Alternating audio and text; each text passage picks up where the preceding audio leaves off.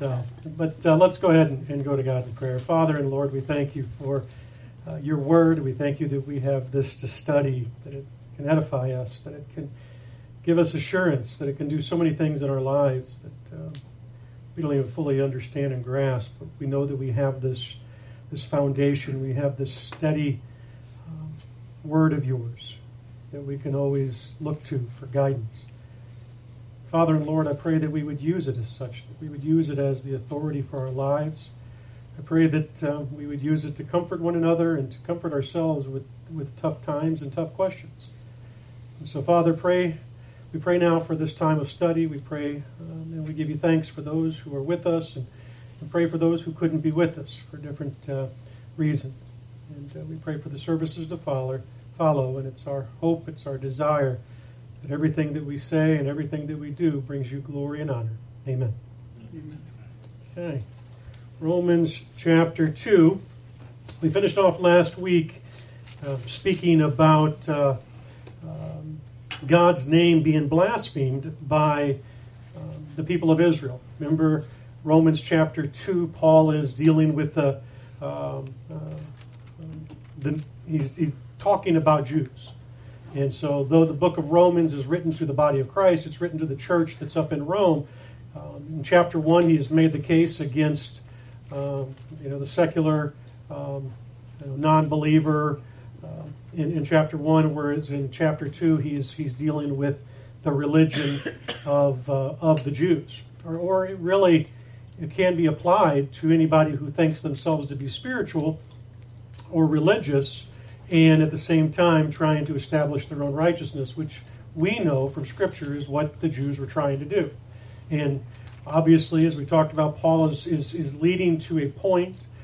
God, who, who, who is the author of this, is leading to a point which, as when we get to Romans chapter 3, um, in chapters 1 and 2 have proven uh, beyond any shadow of a doubt that if this was a uh, courtroom that Paul was trying this case, if he was an attorney um, trying this case, he is proving um, beyond the shadow of a doubt that all men have sinned and come short of the glory of God, which means you're in bad shape if you don't have something to get you out of that mess. And so in, in Romans chapter 2, again, he's um, dealing with, uh, with Jews. And he makes this statement here in verse 24 that the name of God is blasphemed among the Gentiles through you, as it is written. And this fact that it says, as it is written, tells us that Paul is making a comparison here to in, in the Old Testament where the Jews had done the same thing. And you can go to different places in the scripture. And we talked about um, Ezekiel 36 last week. I don't know that we went there, but well, we talked about it, and you can go to Ezekiel 36 20 in your own study. Um, but ultimately, um, what that is talking about is, is whenever Israel was um, judged for their sins and they were sent into captivity, uh, they, they proclaimed themselves to be God's people, and the name of God was blasphemed amongst the Gentiles because here they are saying that we're God's people, we're God's special people, you aren't, we are. And so the Gentiles would blaspheme God's name unjustified. They didn't have a right to blaspheme God's name. That's not what it's saying. But the Gentiles would blaspheme God's name because of because of the Jews. And here Paul is making the same case, especially those who want to want to deny the need for God's righteousness and want to establish their own righteousness. That by by by them suggesting that it can be of the law but then not following the law, they themselves are once again blaspheming God. And that's what he's talking about here. He says, For the name of God is blasphemed among the, among the Gentiles through you, as it is written. So that's what he's talking about here. And for us today, we need to understand that, just take a little sidestep away from that for a moment even the body of Christ today needs to understand um, that we have to represent God in the right way.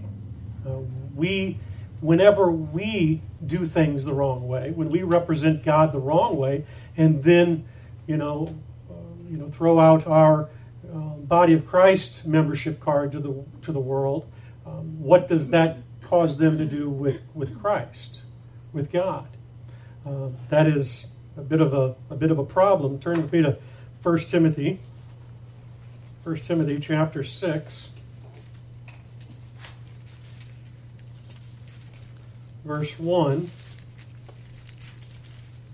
We see Paul uses a couple of examples, but the point isn't so much the examples that I'm, I'm concerned concerned about here, uh, because I think that it it's not limited to these examples. The point being that the things that we say, the things that we do, can cause others to blaspheme God. 1 Timothy 6 1 says, Let as many servants as are under the yoke count their own masters worthy of all honor, not because they necessarily deserve it. Why? Right? No, it's because that the name of God and his doctrine be not blasphemed. Now, why do you think that's why is the why are the two related?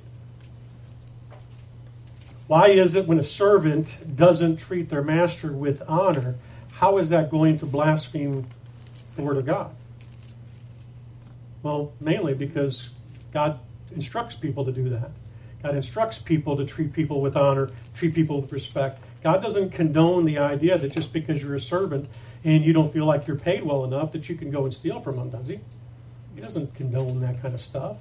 And so here understanding that, you know, we don't want the doctrine of God to be blasphemed. And so we are accountable for our actions just like what's being talked about here. Look at Titus chapter 2 verse 5, Paul is in this chapter given instruction. He's already given instruction to um, aged women. Uh, do you notice the tact that, uh, that he, uh, he uses there? Uh, to the aged women.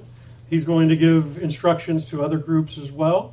Um, but here in verse 5, talking, he says, you know, that you're going to teach younger women to do certain things. One of those is to be discreet, chaste, keepers at home, good, obedient to their own husbands. Why? That the word of God be not blasphemed. And so we have to understand it is important. Paul is making a point, a point to the Jews. Oh, okay, you who say that you have the covenant with God, you who say you are those special people, you who say that you, you have the law and all of these things, well, you're not living up to it, is his point. And so I, I would caution us as, as, as, Christians today, even though Romans chapter 2 isn't talking about us, we ourselves, when we're looking for you know, application in our own lives, Paul does make mention numerous times about the fact that how we live our lives. I mean, everybody know what this month is, according to the secular world? Unfortunately, yes. Yeah, rainbows Rainbow, abound, yeah. don't they? Yeah. And, and you know what's sad about that is how many Christians or people who want to suggest that homosexuality and Christianity are, you know, okay to be, you know, they may not say that it's okay to be homosexual, but hey, you know, what's wrong with loving one another? You know, and, and so we have to understand that, you know, when it comes down to it, really, as Christians, I'm not really too concerned concerned about what you think, and you really shouldn't be too concerned about what I think. We should be concerned about what God thinks, and so when it comes to these issues, uh, when it comes to any of the any of the things that we need to apply in our lives, it's what God thinks on these matters. Did you have your hand up, Tim? Um, no, but yes, I guess. Okay. Uh, I, mean, I, was a prof. Uh, I was pro- prophesying there. I knew you. Yeah, okay. Yeah. No, but I mean, it's a shame Christians think more in those terms than what the sign of the rainbow really means. I know. Is there'll never be worldwide floods uh, again. That was mm-hmm. God's promise to us, and uh, yep clearly secular world doesn't know that, but even most Christians uh, forget that and think now it's the sign of uh, the gay communities. Yep. And, and, the way I like to generally put it is, is when somebody wants to tout the, the rainbow aspect of it for obviously the wrong reasons, you know, I just throw out there, well, thank you for for sharing with the world God's covenant promise regarding judgment, and hopefully that'll get them to begin to think. Now, it's true that he says through that that he's not going to um, flood the earth in judgment, but we also know it isn't saying that there isn't a judgment day coming, is there? Yeah. You know, so it's going to come by fire instead, is the way it's going to come. So, so here in Romans 2, like I said, this idea of blaspheming God, um, it's not just for the nation of Israel, it's not just for Jews, it's for anybody who wants to call themselves um, of God, the true and living God. We, we need to take that to heart. And so that's why, you know, here at this church, we always teach, always have. I know before I was pastor, that the Bible is the authority for the word for, for our lives. It's not it's not me, it's not what I think. I'm not going to rationalize in my head what I think to seem or use my experiences. You know, having faith in God isn't just, okay, I'll have faith in you when it comes to my salvation, but then God go away, I'll figure the rest out. And so Paul is, is, is making this point to point to these people. And in the rest of this chapter, Paul is going to deal with circumcision, um, and he's going to deal with it in two different senses. One being the idea of whenever the uncircumcision um, do the things of the law, what that actually means towards the circumcision. Um, and he's going to deal a little bit here with, you know, the idea of well, who is actually a Jew. And he later talks about the fact that not everybody who is of the land of Israel is Israel. And so those are the things. Any questions before we move on to that? Okay. Verse 25. He says, For circumcision verily profits if thou keep the law. But if you be a breaker of the law, thy circumcision is made uncircumcision. Now, circumcision, as we know, began before the law, for one thing. We know that it actually began under promise um, with, with Abraham. And circumcision was a token. And what is, what is a token? Well, uh, in expression. An expression, yeah. It's in this situation, it was a token of a relationship with God, and that's that's what it had to do with when it with Abraham was you know God was setting out with Abraham that he was going to do something. He made a covenant, and if you remember right, whenever it's instituted, uh, Abraham just gets done securing Lot, going to get Lot free, and as as a result, he comes down and and he meets Melchizedek, and at the end of that, he basically asks God, you know, where is my heir? Where is my, you know, the person who's going to take over? All I have is my servant who isn't of my house. And it's then that God has institutes this covenant with Abraham. And it has to do with you're going to be mine. And he institutes this covenant relationship of of circumcision. So it was a token of a relationship with God. Later, it's going to be brought into the law under Moses. And the people of Israel, as part of their covenant relationship with God at Mount Sinai, they bring in the, the, the circumcision. So once again, it had to show that they were set aside for God. They are, you know, basically renouncing the things that the Gentiles stood for, renouncing even who they used to stand for, and they're associating themselves as God's people. And so the circumcision was a sign, ultimately, of, of who they um, um, who they said they were. It was a it, spoke of their separation to God um, and their death to the flesh and the passions of the flesh. Is really what it what it, what it signified. In other words, I'm, I'm not going to be um, that individual anymore. I'm going to be, and I'm going to belong to you. And, and again, even though it, it began before the Mosaic Law, it became part of the law. And this is why you see that it's so rooted into the Mosaic Law, is because it is very much a part of it. Um, and, and this is why oftentimes you see circumcision in the law presented literally together, almost as a synonym for the other one. Look at Acts 15 with me. Acts chapter 15.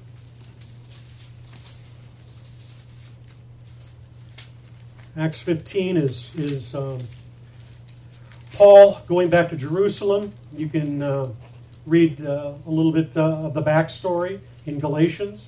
But Paul goes back to Jerusalem because there are those who were of Jerusalem who were believers who came to Paul, where Paul was teaching, and said that unless you get circumcised, you can't be saved. Okay? And so here in Acts chapter 15, look at verse 1. And certain men which came down from Judea taught the brethren and said, Except you be circumcised after the manner of Moses, you cannot be saved. So circumcision had to do, um, whenever it came to the, the nation of Israel, if you didn't get circumcised, guess what? You were cut off from the people. There was no ifs, ands, or buts. matter of fact, if you know the story with Moses, familiar with what happened with Moses? Moses didn't sacri- uh, circumcise his son, and his wife, Zipporah, I think I said her name right, she has to circumcise him because God places a death threat. Now the question is, is it on Moses or on Moses' son? And it's because Moses didn't circumcise his son. And so the idea of not getting circumcised was very much um, an important thing. But we know today you don't have to be circumcised. Well, guess what? Until Paul comes along, that wasn't the message. And so you had people come down from, from Judea who were being taught under the 12 apostles. These weren't non believers that came down to Paul, as some people want to say. These weren't, you know, the people that was trying to run Peter and the 12 out of town. No, these were the people who were learning under Peter and them. Okay? We know that because whenever you jump down further, look down here in verse 5. So here at this point, Paul and Barnabas are in Judea. They're in uh, Jerusalem and they're talking with the 12. And it says, But there rose up certain of the sect of the Pharisees. What does it say? Which, which believed. What is that believing? In other words, they were believers in Jesus as the Messiah. They were followers of the 12. Saying that it was needful to circumcise them and to command them to keep the law of Moses. And so Paul was dealing with those who, who still believed that circumcision was a requirement for salvation. And so here uh, in, Acts, in, in, in, Romans chapter 2, uh, Paul is, is, when he's associating this idea of circumcision, um, you know, you have to understand that circumcision was such an integral part of, of Judaism that you couldn't belong to Judaism without circumcision. You just it just couldn't you couldn't do it. But with us, look at Galatians. Galatians chapter 5. And this is really a very consistent message here in Galatians 5 that Paul is going to finish Romans 2 with. And that is the idea that, okay, if you're going to put yourself under the yoke and bondage of the law and circumcision, then you've put yourself under the whole thing. Galatians 5 3 says, For I testify again to every man that is circumcised that he is a debtor to the whole law. Now, we know today that um, we, don't, we don't have to follow the law. But again, that was, that was revealed later. That was revealed to the Apostle Paul. It was not revealed um, um, to the 12, which is why in, in Acts chapter 15 you find them um, having to stop and consider well, do the Gentiles have to follow the law? Because they didn't know any better. So, but here in Romans 2, again, uh, in, in verse 25, whenever he says that, that circumcision truly profits if you keep the law, now, let me ask you a question. How many people ever lived, kept the law? Christ. Christ, yeah. So, so no, no fully, uh, I don't want to say it that way. No, nobody except Christ, Mike. Uh, in Galatians 5, what verse was that? I missed it. Somehow. Three. Three? Okay, mm-hmm. thanks. Mm-hmm. So, under the covenant um, situations, which we're not, Ephesians makes that clear that our, as Gentiles, um, we're we're not. Matter of fact, anybody today, a Jew today, if you went to Israel today, or if you went to New York or whatever, and you you can converted somebody, and I hate even saying it that way. If you shared the gospel with somebody that was a Jew and they became a believer, they weren't saved based on covenants, were they? Because in this day of grace, it's not based on a covenant. And so you know, whenever whenever we have the situation that prior to this day of grace, it was a covenant situation, it was the law situation, and you had a circumcision, which was a token of your relationship with God. It was a token of the law, a token of the, the commitment uh, between God and you and you to God. And so that situation meant you were a debtor to the whole law. That is absolutely consistent with everything that you see in Matthew, Mark, Luke, and John, and that's uh, ex- exactly consi- consistent with what you see what Peter's later writings and John later's writing says. Because John makes the point that if you say you love Christ and you don't do his commandments, you're a liar. And so keep that in mind that uh, it was required. It seems to me that this, uh, I guess, uh, Judaizing of salvation is almost a natural thing for Christians who had been saved under the kingdom law because there wasn't like there wasn't a way to send out messages to everybody back then that hey wait a minute there's a new law. You know they they have heard that here here's Paul down here working with the Gentiles and their assumption is because their salvation was based upon works as, as well as faith that that would be the assumption that they would have for Gentile believers until this thing in Jerusalem happened. Right. I mean, it seems like that's a natural. It would be. That would be a natural thing, and there's you can't send out emails to everybody or No. tell them on TV that it's changed. Sure. So it has to happen. Because if they had. Facebook, they would have got blocked anyway, right? mechanism, yeah. Right. But it's a mechanism that, that, that has to sort of take place so that people understand. Sure. And it's because that ministry was given to the Apostle Paul to reveal. It was given to him to preach it. It was given to Moses to speak concerning the law. It was given Peter to speak concerning the kingdom, and it was given to Paul to speak concerning the mystery. Is there, it really isn't, you know, controversial, although we make it controversial because it goes against our traditions. Well, you better pick which ones are most important to you traditions or what the Bible says. And so, yes, they there was confusion because they didn't understand. Um, it, it- but the great thing is, is that that Peter acknowledges that he didn't understand. And, and, and, and I don't want to spend much time on this, but that your point, the fact that they they didn't understand until this Jerusalem Council, which is why it's called the Jerusalem Council, by the way. Uh, they didn't understand it um, until Paul comes along. That explains why Peter baptizes, water baptizes Cornelius. Because had Peter been told to do anything different? No. Of course he's going to water baptize him because he, he hasn't been told to do anything. And so, but if you pay close attention to what happened there, uh, very remarkable change. But Genesis 17, let's read verse 14, and then I'm going to jump over to Leviticus. What, what you have to understand is, is, is that um, this covenant situation uh, with Israel, uh, if you willfully broke God's covenant, you could be cut off uh, from the people of Israel. The pe- meaning the people of Israel could be cut off, um, even with this covenant uh, of, of circumcision. So Genesis 17, 14. Here, uh, again, this is the chapter in which um, God gives Abram, um, Abraham the uh, covenant of circumcision. In verse 14, it says, And the uncircumcised circumcised man child, whose flesh of his foreskin is not circumcised, that soul shall be cut off from his people. He hath broken my covenant.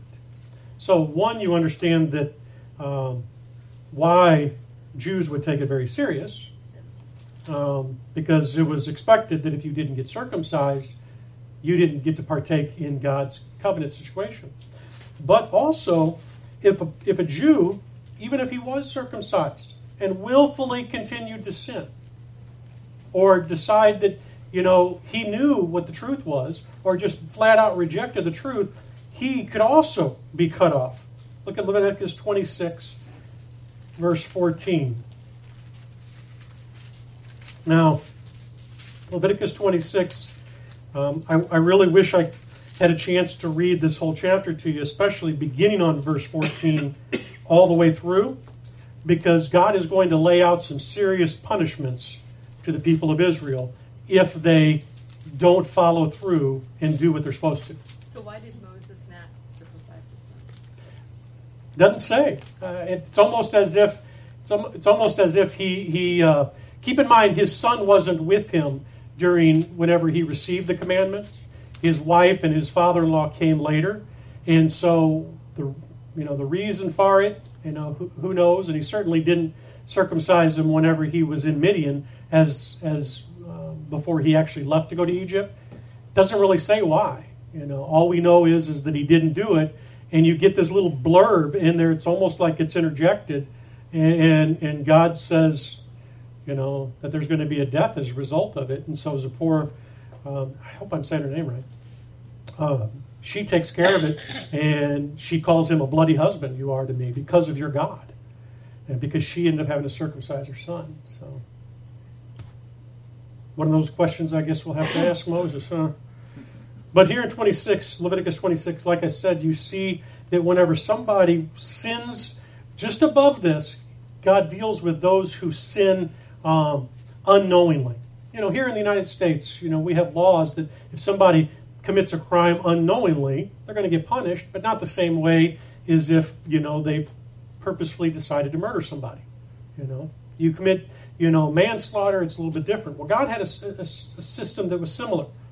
But in verse 14, he says, But if you will not hearken unto me, in other words, if you don't listen to what I say, and will not do these commandments, and if you shall despise my statutes, or if your soul shall abhor my judgments, so that you will not do all my commandments, but that you break my covenant, I also will do this unto you. I will even appoint over you terror. And he begins to, to, to list all of these things. Um, um, and the burning argue, or ague, and, and that you shall consume the eyes and cause sorrow of the heart, and you shall sow your seed in vain, and your enemies shall eat you. I'll set my face against you. I'll give your wives to other people. I mean, it just serious, serious stuff. And so, if somebody was in that circumcision relationship with God, but didn't do what God said, God had the right to say, I'm cutting you off. And, and you have to understand that. Just because they went and got circumcised didn't mean God is now obligated that he can never judge them for their sin. And that's the way the Jews were living in Paul's day. That's what Paul is fighting in, in Romans chapter 2. Those who say that I'm from Abraham, therefore I'm righteous. And that is one of the things God is trying to deal with is the Jew at that time who thought that their righteousness was of the law and of themselves. And God was showing them, no, the law wasn't going to save you. The law was going to show you that you're a sinner and you need my righteousness. And so keep in mind that a Jew um, who continually transgressed God's law um, or didn't hearken unto him. And so when God sends um, Jesus, who was a prophet, uh, he was obviously God himself, but remember Moses said that God's going to send a man like unto me. Him you better listen to. So when they don't listen to him, they didn't hearken unto God, which means they broke the covenant there. And so God could cast them away, God could set them aside, God could uh, basically uh, set them aside, like I said. Um, and so a Jew who tr- continually transgressed uh, God's law, uh, un- know this in simplest terms. If a Jew continually transgressed God's law, or didn't hearken unto him, he had no more of a saving relationship, and listen carefully. The Jew who continually rejected God and God's um, teaching and God's instruction, that Jew, on an individual basis, had no more of a uh, uh, saving relationship with God than the Gentile did. And that's what Paul's message is. You can't just rest in your circumcision, you can't just rest in that. That's God's been his consistent message all along. You have to understand, and we'll talk more about this um, either later today or, or some other time. Uh, when it comes to salvation, when it comes to Israel, you have to understand there's two different types. There's national salvation, meaning all of Israel shall be saved. Now, do you honestly think that when God says all of Israel shall be saved, that means every single person that was born after Abraham who was circumcised he had no he could no longer judge them for their sin? Of course not. That's why he says not all uh, who not all Israel or those of Israel are Israel. In other words, being born in Judea, being born in the nation of Israel, being circumcised, that doesn't make you true Israel. What makes you true Israel is when you follow the covenant. And so you have to understand all of these things. Matter of fact, since we're going back to Romans, look at Romans 9.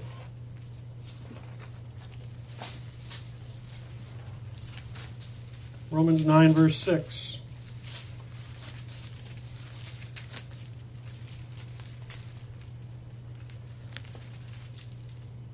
Remember Romans 9, 10, and 11. Paul, once again, is picking up the issue of the nation of Israel. And in Roman, um, Romans 9, verse 6, he says, Not as though the word of God has taken on effect, for they are not all Israel which are of Israel. And that's the point. And that's the point that is that, you know, not everybody who is going to the temple, not everybody who is circumcised is truly Israel.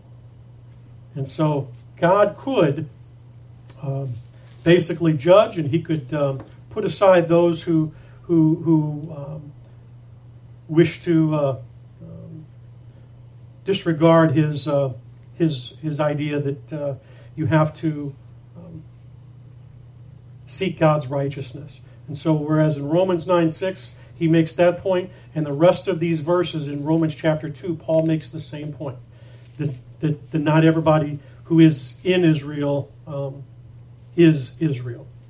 And that's what his points are in verse 28 and 29. 26, though, we'll pick up here in verse 26 because we have an important, important, important point here, and that is, is talking about the Gentile who submits to the law. He says, Romans 2.26, Therefore, if the uncircumcision, which is obviously Gentiles, if the Gentiles keep the righteousness of the law, shall not his uncircumcision be counted for circumcision? And shall not uncircumcision, which is by nature, if it fulfill the law, judge thee?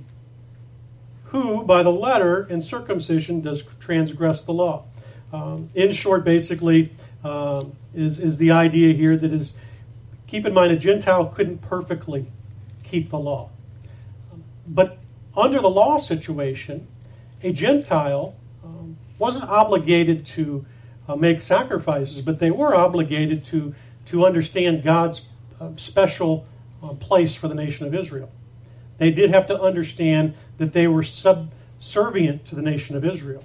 They had to come in underneath Israel. And so when a Gentile who didn't have the law, didn't have uncircumcision, but they, they set out to, to follow the law, they themselves, because of their actions, judged Israel itself. Now, um, turn with me to Matthew. You're not, you're not saying that a Gentile who becomes a Jew doesn't have to offer sacrifices, right? You're saying that a Gentile in general. Correct. I'm. I'm saying a Gentile, um, like we see here in, in Matthew, um, we see a couple of them in the Gospels. You saw it with Cornelius in Acts chapter 10. Uh, one of these things that people have in common, keep in mind, why does Christ say, I've come only to the lost sheep of the house of Israel? Was that a trick statement? Or did he mean that he came only to the lost sheep of the house of Israel? That's who he came to. That's who he came to. Romans says he was a minister of the circumcision. He was under the law, made of a woman, under the law, and he followed the law. And in Matthew chapter 15 here, look at uh, verse 21, which, if you're taking notes, you have the um, same, uh, same story, the same event told in Mark 7. But here in Matthew 15, starting verse 21, we have the story of the Syrophoenician woman. And this is a Gentile. Okay, this isn't a proselyte. This is a Gentile. And so let's pick up the story. Matthew 15, 21 says, Then Jesus went there and departed into the coast of Tyre and Sidon. And behold, a woman of Canaan came out to, of the same coast. Like I said, you go to Mark 7 and you see that she's a Syrophoenician woman, which means she's a Gentile. And she cried unto him, saying, Have mercy on me, O Lord, thou son of David. Notice that she confirms who he is. My daughter is grievously vexed with the devil. But he answered her not a word. And his disciples came and besought him, saying, Send her away, for she cries after us. Now, most people get this story wrong, what's going on here. the reason for his refusal uh, to to acknowledge her, the reason for his refusal at first to give give her what she wants is is not because he was one busy, but because of she has to recognize and she has to understand how the law works. Well, she's going to. So, verse 24, but he answered and said, I am not sent but unto the lost sheep of the house of Israel. Then came she and worshipped him, saying, Lord, help me. Notice his response. And he answered and said, It is not meet, it's not fair to take the children's bread and to cast it to dogs. And she said, True. Yet the dogs eat of the crumbs which fall from their master's table. Then Jesus answered and said unto her, O woman, great is thy faith. Well, why is her faith great? Well, let me give you a hint. Her faith is great is because she understood the process. She understood how the law worked. The way the law worked was, was God was going to bless the nation of Israel, and through their blessing, the Gentiles would be blessed. That's what's different about today's day and age. Your blessing doesn't come because God blessed Israel. That's not how. But under the law, under the covenant situation, the way for a Gentile to receive blessing from God is whenever they came in, un, in underneath the nation of Israel. And so here he, he, he marvels. Matter of fact, when you have the Roman, the Roman centurion who says, Will you, will you heal my, my servant? And he's and, and, and what is what is Jesus what does Jesus do? He marvels at the fact that this guy understood that Jesus didn't even have to come to his house. So understanding here this, this Syrophoenician woman, whenever when she comes to him and she says that sure that um, you know, but the dogs eat the scraps that fall from the children's table, she understands how the program under Israel was supposed to work.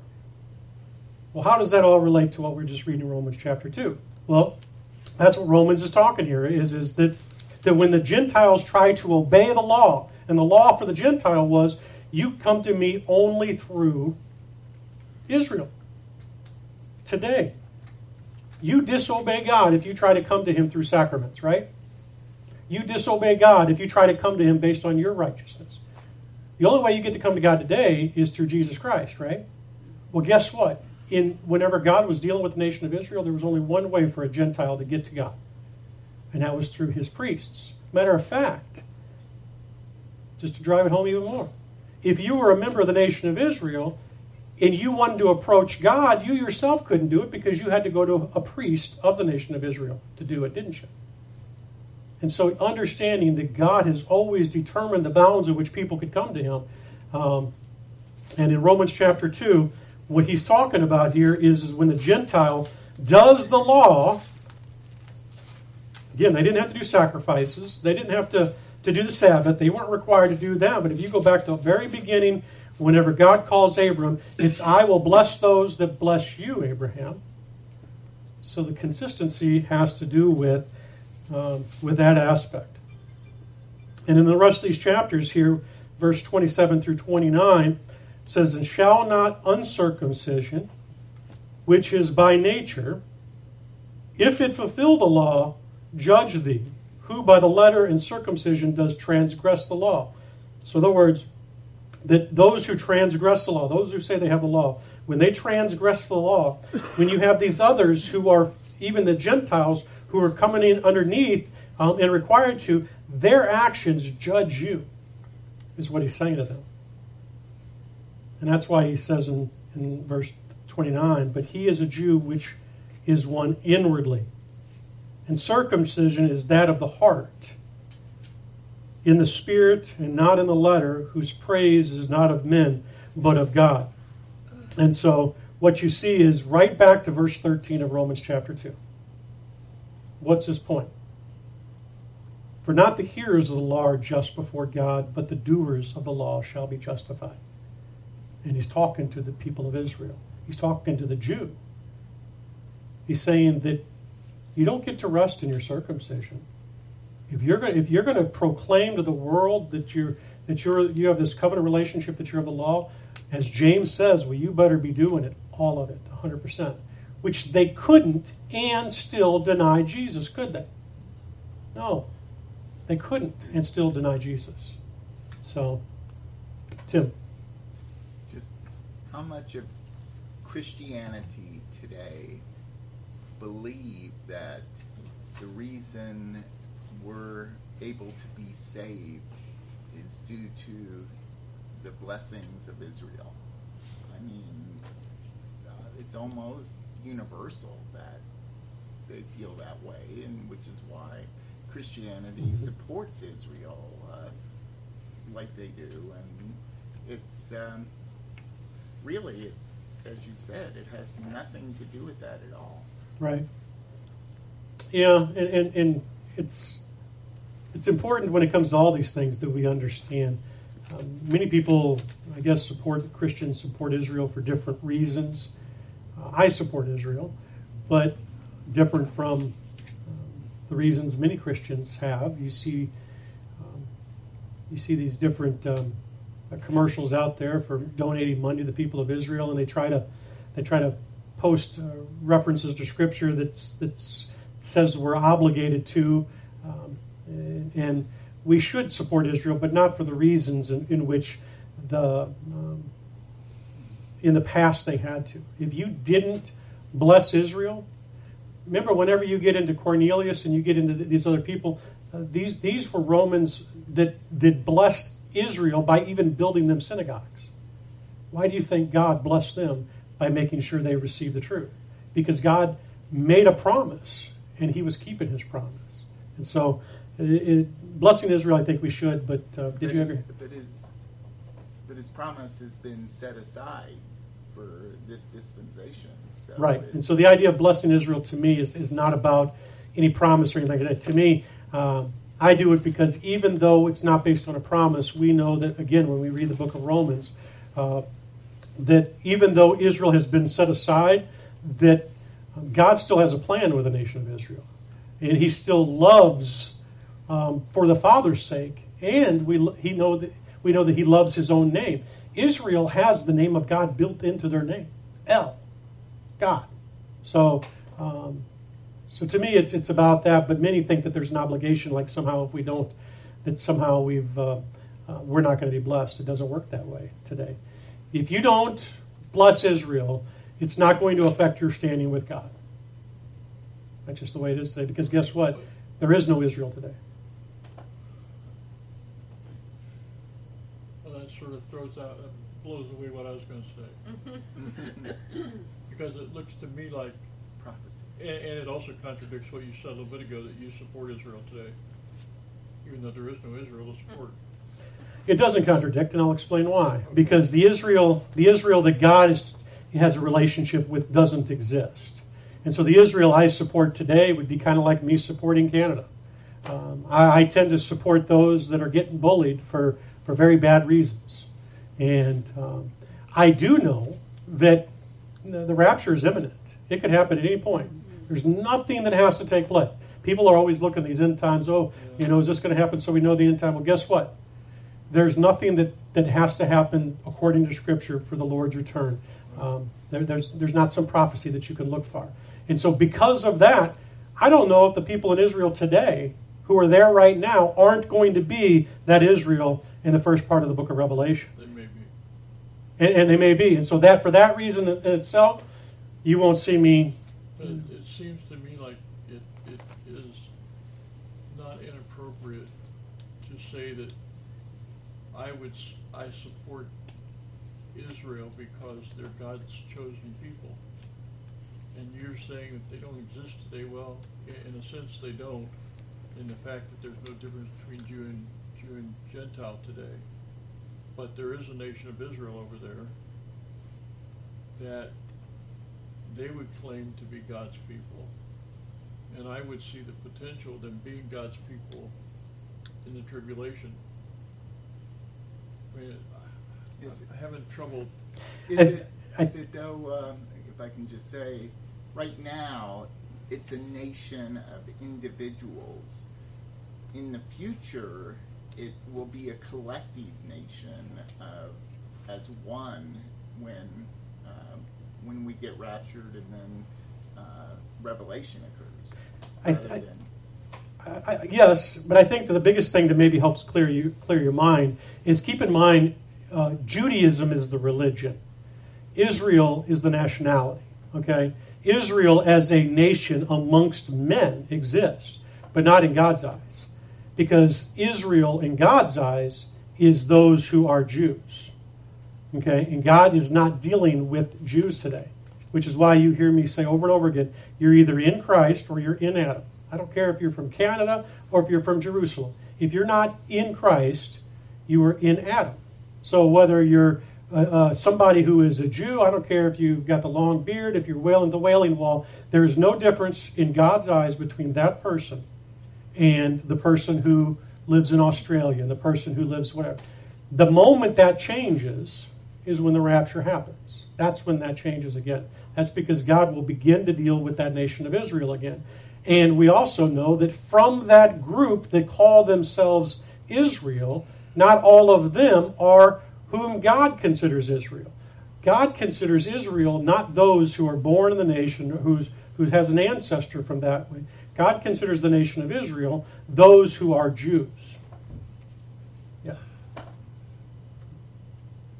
This is verse 26. Therefore, if an uncircumcised man keeps the righteous requirements of the law, will not his uncircumcision be counted as circumcision? Mm-hmm. And what we're talking about there is whether we qualify to be accepted by God, basically. Isn't that what we're saying there? Because we have the circumcision of the heart, which makes which which God does when we when we accept Him by faith. I mean, it looks to me like what what's being said here is that if if the man who is uncircumcised, i.e., a Gentile, is what they're referring to here, Mm-hmm. acts like someone who is circumcised, then is not his uncircumcision counted as circumcision? Is not his the fact that he's a Gentile keep him from being counted as one of God's? Basically, it's how I read that. But maybe I'm reading it wrong. Well, what, what I'm explaining here is, is that Paul is using a couple of things here. He's using the point, he talks about the idea if a if somebody who is an uncircumcision keeps the law. Well, the law for the uncircumcision was understanding their place. Again, they didn't have the Sabbath. They didn't have. You couldn't be. Give you an example. I don't. I, I, before, for the dispensation of grace began. So, let's just say in in Pentecost, or let's say even in Jesus' earthly ministry, um, you couldn't, as a Gentile, um, keep the law without understanding who you were in, in relationship to the nation of Israel. You know, you couldn't, for one thing, it was unlawful. You wouldn't be allowed to make a sacrifice. So, what is he talking about when he talk, talks about here that uh, therefore the circumcision keep the righteousness of the law? Well, what is the righteousness of the law for the uncircumcision? What is it for them? It isn't by, you know, some, somehow, it's not even loving God. The only way that you could be right with God as a Gentile in those day and age is if you came to God through the nation of Israel. That was the only way you could do it. There was no there was no ifs, ands, or buts about it. So now I'll come back to you. Uh, remember, the temple was still operating and functioning at the time of these writings. Mm-hmm. Yep. And so again, for the for the Gentile, you what, what Paul here is talking about here is, is he's again he's he's addressing that Jew that, that is denying the idea that they need God's righteousness because they feel as though they have the righteousness of the law. That's what these that's who he's dealing with here, is those who think that they have the righteousness of the law. And Paul is using the idea that even the uncircumcision, when they perform the righteousness of the law, that judges Israel. That's what it's talking about here. So, and that's what 26 through 29 is talking about. Um, and that's why he says in verses 28 and 29 that you're not a Jew if you do it if it's in an outward way. Um, many people want to suggest that somehow um, circumcision uh, was replaced by water baptism, and that's not the case at all. Um, Circumcision has to do with, again, the people of God who, who, who, who identify with God. And so, is there a spiritual aspect of circumcision? Yes. And, and there is an aspect of that. But only in the ways in which God ordains. We can't just somehow twist it into something ourselves and make it into something that God doesn't make it into. So, To me, I mean, I thought I understood this passage before today. mhm. Now it's about as clear as mud to me. But but it looks to me like when Paul's writing this, Israel still exists.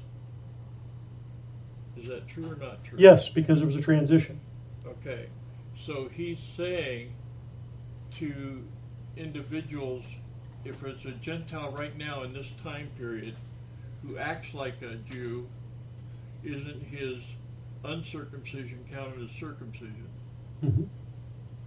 Yes, which is which is So- exactly what so twenty to- six So says. to throw in here that there's no difference between Jew and Gentile at this point sort of s- screws up how you look at this passage, I think.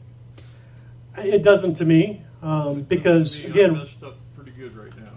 because keep in mind um, that understanding, the no Jew and Gentile, is already in effect at this point. But it's kind of like when you're writing a writing a letter to somebody. If you've not writ, written written the end of the letter, Uh-huh. just because you haven't read it yet, it was already written. See what I'm saying? The truths later in Romans are already established, just but just because you've only read through verses or chapter two, doesn't mean that they're not in effect yet. And we see again, as, as Paul is going to say, turn there. Look at the end of Romans, Romans chapter 16. And so you can apply Romans 16 as in, in effect whenever Romans 1 is written. Start in uh, Romans chapter 16, verse 25. Now to him that is a power to establish you according to my gospel. What is Paul's gospel? Well, that there is no difference between Jew and Gentile. That you're saved by grace through faith, and that not of yourselves. It's a gift of God, lest any man should boast. He's going to establish according to my gospel and the preaching of Jesus Christ, according to the revelation of the mystery, which was kept secret since the world began, but now is made manifest. Um, and so, yes, in Romans chapter 2, it's not only is it consistent to say that there, uh, the idea that there is no Jew and Gentile, that's in effect at this point. But there is a transition as it relates to whenever God is is completely done dealing with the uh, Peter and the other apostles. So, Tim, And going into Romans 4, Mhm. uh, Paul goes to great lengths to explain about uh, the circumcised and uncircumcised and asks the question was Abraham um, circumcised when he was, um, through faith, um, he was under the promise. for the for righteousness and said no he was not uh, circumcised so they i mean that uh, clearly is uh, trying to bridge that gap i believe Sure. And, and Romans chapter 5 talks about our justification by faith. That's how we have peace. And so, yeah, those things are in, in, in effect in Romans chapter 2. But there is a transition, which you have to understand, in which, you know, the people who are under the law, under that situation, Peter and them, they're still alive. Uh, and so there is that transition. But here in Romans 2, the end of what's all of Romans 2, Paul, Paul is addressing the Jew, and he's trying to show them that they're their need for God's righteousness. And so he's pointing out to him at the end, it, it really is no more complicated than this. And that is the idea that you cannot be righteous, call yourself righteous from the law without fulfilling the law. And those who are of the uncircumcision, whenever they fulfill the, the righteousness of the law, that in itself convicts you. So they are convicted. The Jew who thinks that they can rest in the law, uh, because ultimately we know his point. His, his point um, is found here in, in Romans uh, Romans chapter three, and that all are all are guilty, and that's his, that's his ultimate point. So, all right. Any other comments? All right.